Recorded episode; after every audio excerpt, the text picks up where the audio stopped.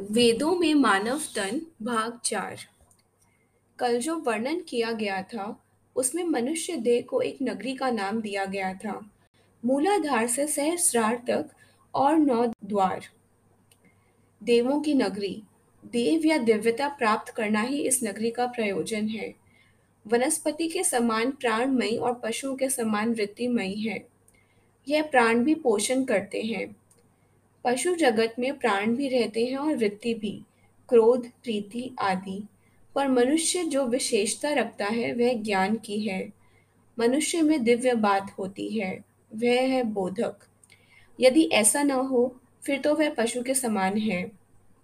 इसलिए यह बड़ी बात है कि यह देवताओं की नगरी है। इसी मानव तन में ही ऋषि, भक्त, संत दानवीर और ऊँची कोटि के महापुरुष हुए हैं। बुद्धि के धनी वैज्ञानिक पुरुष भी हुए हैं। जितनी जिसमें ऊपर वाली बातें हों, उतना ही समझो उसमें देव भाव आ रहा है। यह बात जो कही गई कि यह मनुष्य काल का भी विकाल कर देता है।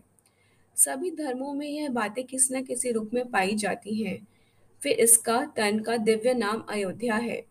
कहते हैं, अयोध्या मनु ने बसाई थी। किसी ने भी बसाई थी। अयोध्या का अर्थ है अखंड। या जो विजय न की जा सके या शत्रु आक्रमण न कर सके, अतः ऐसा समझना चाहिए।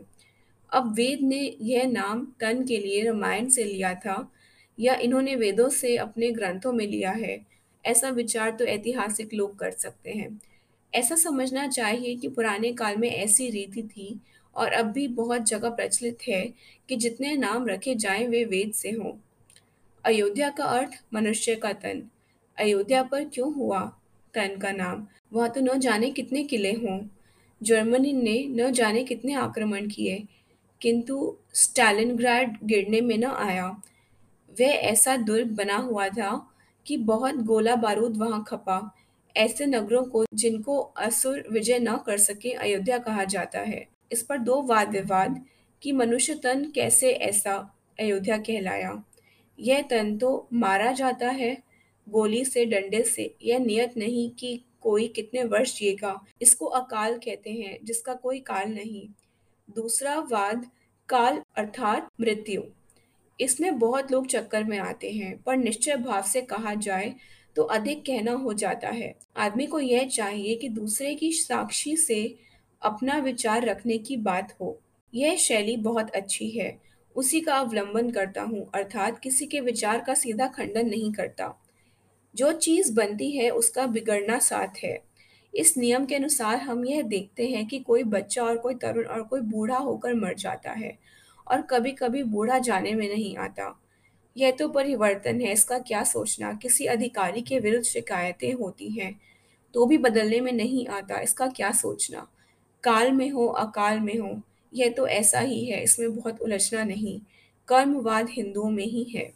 मैं यह कहता हूँ कि कर्म से यह शरीर बना है तो इसका फल भोगने का कोई समय भी होगा, आयु ही ना हो तो फल किस पेड़ को लगेंगे? जब कोई आदमी फूक फूक कर कदम रखता है, बड़े नियम से रहता है, फिर न जाने बीमारी कहाँ से आ जाती है, और कई ऐसे हैं जो विचार नहीं करते और बचे रहते हैं। पर इसका यह तात्पर्य नहीं कि विचार नहीं करना। मियादी बीमारी, टाइफाइड में लोग बड़ी सावधानी करते हैं, करना चाहिए। किंतु कंपाउंडर को कभी कुछ नहीं होता है। हिंदुओं में तो सभी पास बैठते हैं। इन्फ्लुएंजा घर में एक को हुआ तो वह कोठी में सबको ही हुआ, पर मेहतर को नहीं हुआ।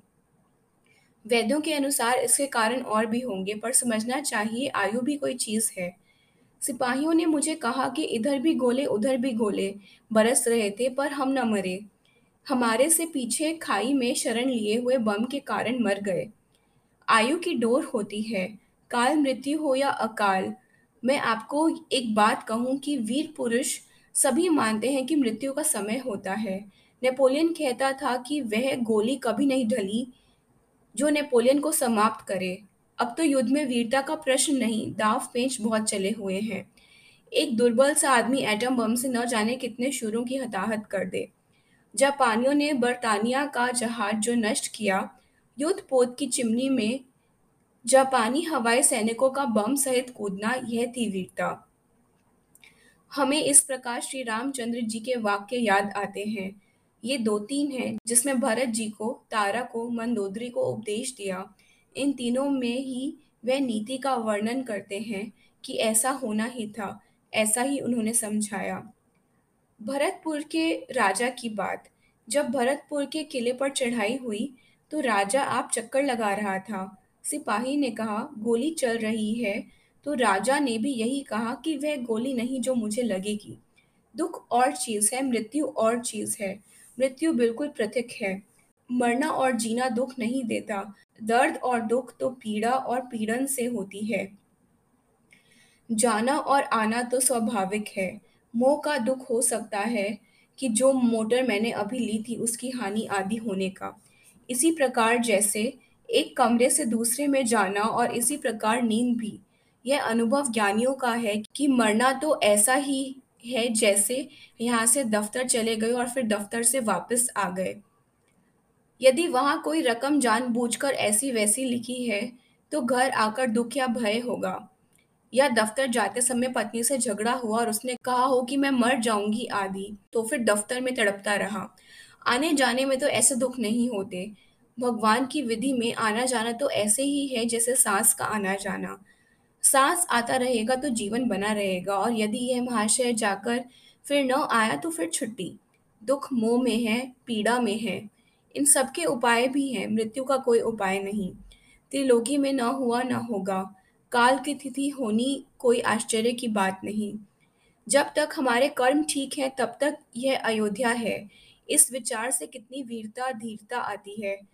फिर यह देवों की पुरी है। यह रोग शोक से टूटेगी नहीं। रोग और मोह अलग करो भाइयों। मैंने यह कहा कि प्रारब्ध के अनुसार है, देह का रहना। प्रारब्ध की समाप्ति पर इसकी तन की समाप्ति हो जाती है। जितना भय इसके खंडित हो जाने से जिसे हो, उतना ही वह भीरू है।